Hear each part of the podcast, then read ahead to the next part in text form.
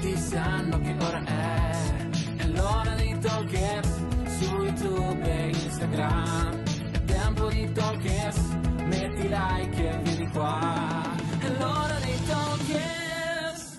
Ciao a tutti, benvenuti nel primissimo video dei Talkers. Io sono Gabriele e loro sono i miei compagni di avventura Rosaria, Nicola e Federica.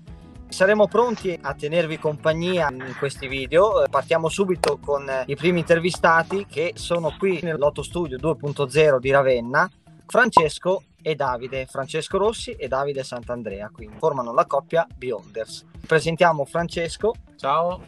E Davide. Ciao a tutti. I Beholders, quindi, che hanno fatto uscire il loro primissimo album il 30 di aprile intitolatosi Default. Possiamo iniziare, no? Siamo pronti. Siamo pronti? Beh, ragazzi, io ho una domanda molto semplice, quindi va bene, cominciamo bene. Beholders, c'è un segreto all'interno di questo nome, ce lo volete svelare?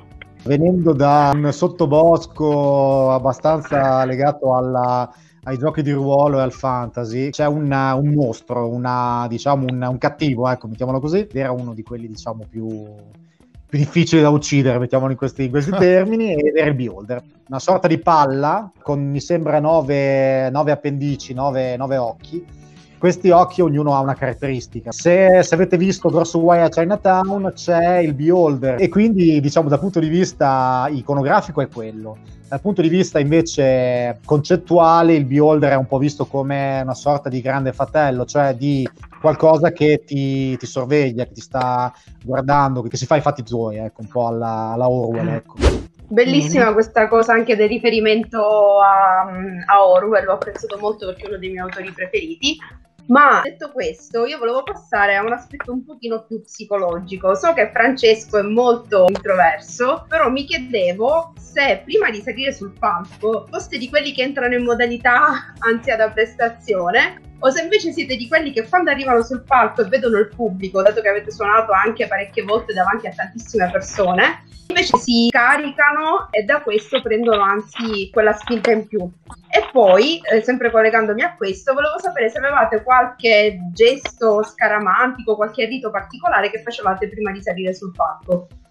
Chissà perché questa domanda da te, Rose, con eh, l'ansia da prestazione. Eh? Qui, qui gatta ci come. perché, sono, perché sono molto ansiosa. Tu ne sai qualcosa, tu ne sai qualcosa. Beh, oh, è normale. Mettiamola così, io all'asilo non volevo fare la, la recita. Mi vergognavo, quindi okay. mia, mia nonna che mi portava all'asilo mi riportava a casa perché non volevo fare la recita. Poi dopo c'è stata una specie di, quindi facciamo un salto in avanti di, di un po' di anni io alla, diciamo, a 18-20 anni ah. non, eh, non, ero diciamo, molto eh, bravo a stare, a stare, sul palco, ecco, quindi mi, mi, vergognavo. Poi ho piano piano iniziato a suonare, per fortuna dai, dai 16 ai, ai 42 anni ho sempre suonato bene o male e quindi col tempo quella che è diciamo l'ansia da palcoscenico se n'è andata, però è stata anche una, una, cosa abbastanza terapeutica perché non ero molto capace di stare su un palco, non ero capace di stare davanti alle persone, non ero capace di,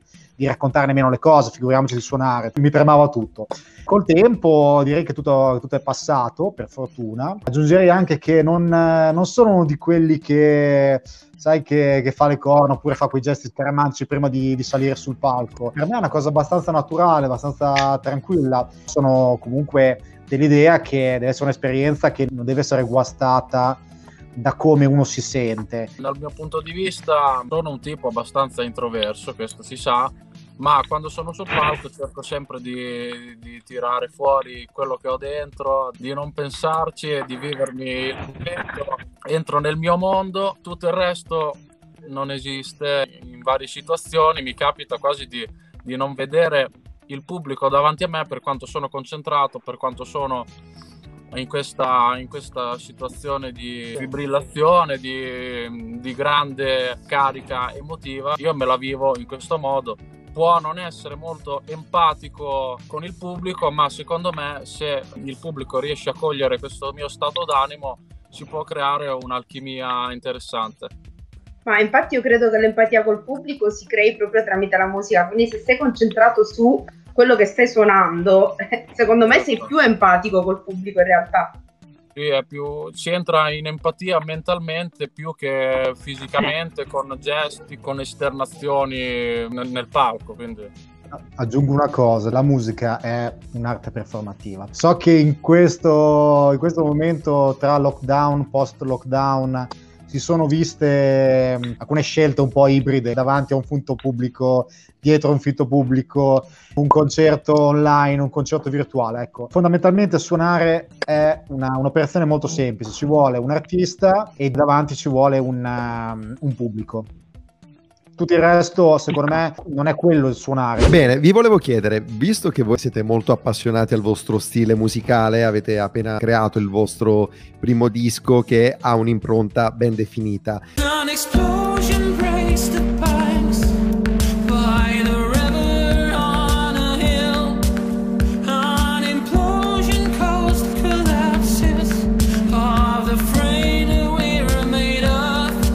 Ma se da un giorno all'altro vi dovessero chiedere di scrivere, di comporre una hit estiva, quindi un qualcosa, immaginiamo il, il classico tormentone estivo, no? Quella canzone magari con sonorità spagnole, con eh, del reggaeton, delle, delle cose molto lontane da voi. Cosa fareste? Accettereste d'occhi chiusi? Ci pensereste o rifiutereste categoricamente? Ma io probabilmente accetterei perché io sono aperto a, tutti, a tutte le situazioni musicali, a tutti i generi. Non si può avere la presunzione di ritenere un genere inferiore all'altro. Penso ci siano tante cose buone nella musica e anche il pop è una situazione, un sound che mi appartiene nel mio bagaglio artistico per, per attitudine, per caratteristiche e poi eh, non nego che un po' di visibilità anche abbastanza fugace non fa male a nessuno Probabilmente sarebbe il colpo di grazia, sai, quando martellato in testa, no? Però sì, credo che abbia ragione Francesco. eh. C'è sempre anche un, un- un sistema di fare tutto, eh. nel senso, eh, se vogliamo fare una munita estiva possiamo anche cambiare nome andare sotto uno pseudonimo come hanno fatto so, tantissimi artisti. Ecco. Quindi il problema non è tanto firmarlo col nostro nome, il- lo possiamo chiamare anche il progetto Pixel Johnson, ecco, mi viene mi viene in mente un progetto che avevamo fatto dove praticamente avevano pompato, questo ancora vent'anni fa, avevano pompato questo sorta di Pixel Johnson che, se, se non erro, eh, che praticamente era un progetto che non esisteva, però insomma tutti dicevano che figata Pixel Johnson, doveva uscire il disco, tutti ne parlavano, un rumors terribile, poi in realtà non esisteva nulla, questo per dimostrare quanto delle volte i progetti siano veramente costruiti sul nulla, come delle volte le famose hit estive che sono veramente costruite semplicemente per mettere insieme un artista con un altro perché fa specie che, si, che facciano un disco insieme. Ecco. È il mio momento quindi di farvi la domanda che si distaccava un po' dalle altre, ma non di tanto. Vi è capitato un momento un po' strano, imbarazzante, una gaffa che vi è successa mentre eravate sul palco, mentre registravate, insomma, qualcosa che vi, vi ha, vi ha un attimo scosso, che vorreste anche cancellare dalla vostra testa o della serie ho fatto una cavolata, quello era meglio se non lo facevo, ecco, un qualcosa di... di- Sì, una, una Sì. situazione me la ricordo in un live a Imola per eh, suonare per strada. Nel presentare i miei brani li presento con questo fare un po' da presentatore in inglese e un po' questa cosa a Davide mi ricordo che non gli era ben chiara perché non mi conosceva magari da quel lato lì quindi era rimasto un po' stupito da questo mio fare un po' ironico e appunto Quindi facevi un po' di cabarettista, sì, un po' improvvisato. mi ero improvvisato il cabarettista dato che no- noi cantavamo, suonavamo, non ci considerava nessuno. Eh, Ho provato a tirare l'attenzione in quel modo lì. Ah, ma noi ne conosciamo molta di gente che improvvisa, che fa cabarettista. Infatti. Ragazzi, noi... ah, Eh, Noi siamo siamo improvvisatori. No, chissà Davide che cosa hai pensato di lui in quel momento. Francesco è l'esatto contrario di com'è nella vita, sul palco diventa, diventa un'altra persona. Io penso che, che lui sul palco sia molto meglio di com'è di solito, lo, lo- lo trovo più sciolto, lo trovo più aperto, aperto alle- a, fare anche... lui non, non è chiuso, eh, sia chiaro, non è chiuso alle cose, non è che, non è che se gli faccio una proposta lui mi dice di no, lui, lui mi dice di sì normalmente, quindi è, è- è- è chiaramente così, però almeno sul palco cade quel velo di timidezza e quindi funziona meglio. Ecco. Parlavamo anche di cose al di fuori della vostra, del vostro genere. Di testive, ecco. ad esempio. Di testiva e voi dite diciamo che ne avete creata una perché avete messo lo zampino nella nostra sigla, ragazzi. Cioè, voi avete fatto qualcosa che vi tira fuori dal vostro genere. No, dai, è stata una, una, un'esperienza, una, una, cosa che ci ha fatto molto, molto piacere. Appunto, creare questa sigla per questo format. Si tratta comunque sì di, una, di un progetto al di fuori dei Beholders, naturalmente perché il nostro sound è sicuramente diverso da quello che avevate richiesto voi. Comunque ci, ha fatto, ci siamo divertiti, ci ha fatto molto piacere. Eh, io ho, ho cantato la melodia, ho scritto il test di Davide ha suonato la chitarra, grazie anche a Gianluca Lopresti. Ci salutiamo, ricordiamo, ci salutiamo. salutiamo. Sarà intervistato nelle prossime puntate, quindi... Che ci ha ospitato oggi. Esatto. La sua produzione mm, è stata, devo dire, ottima e speriamo che sia una hit ipotetica della prossima estate. Siamo giunti al termine, noi ringraziamo e salutiamo Davide e Francesco per essere stati i nostri ospiti.